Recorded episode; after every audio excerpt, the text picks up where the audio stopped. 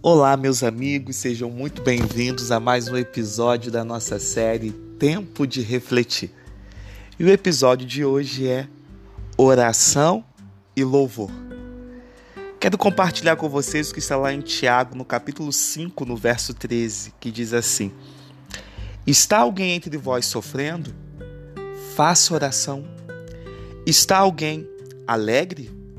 Cante louvores.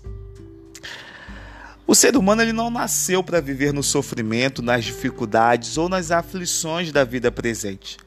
Mas o discípulo deixa claro aqui que, diante de situações desfavoráveis, o Senhor nos convida a fazer oração. A oração é a resposta adequada. Em vez de murmurar em meio às aflições ou de fazer juramentos, talvez, a oração ela equilibra e permite ver com claridade tanto no sofrimento quanto na alegria. O Senhor espera que recorramos a Ele quando estivermos na adversidade. O salmista diz: Invoca-me no dia da angústia e eu te livrarei, e tu me glorificarás. A oração é a armadura de proteção divina contra os ataques de Satanás. O apóstolo diz: orai em todo tempo e uns pelos outros. Aqui, por exemplo, na segunda parte do texto, nós vemos aqui que existe uma pergunta. E nessa pergunta vem dizendo: está alguém alegre ou está alguém contente? O plano de Deus é que vivamos com alegria, experiências serenas, experiências cheias de prazer na nossa vida. E em meio aos problemas da vida, nós podemos estar seguros da graça e do consolo de Deus que nos sustenta. Cante louvores.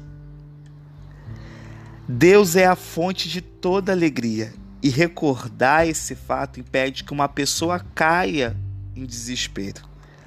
Tanto no pesar como na alegria, a oração e o louvor farão com que sempre tenhamos em mente o cuidado amoroso do nosso Deus. No Inário Adventista, nós temos um hino que diz assim: Que tempo já faz que não ora, que não cantas, que não andas, que não falas com Deus. A mensagem deixada aqui é que tenhamos tempo para orar e para expressar louvores ao nosso Criador, não somente nas dificuldades, não somente quando as provações chegarem, mas faça isso como um estilo de vida. Há um item na lei dos desbravadores que diz assim: ter sempre um cântico no coração. Sabe, louvor e oração andam de mãos dadas. Que Deus te abençoe e que toda a sua casa seja abençoada e que você tenha em seu coração sempre um cântico novo para entoar ao Senhor.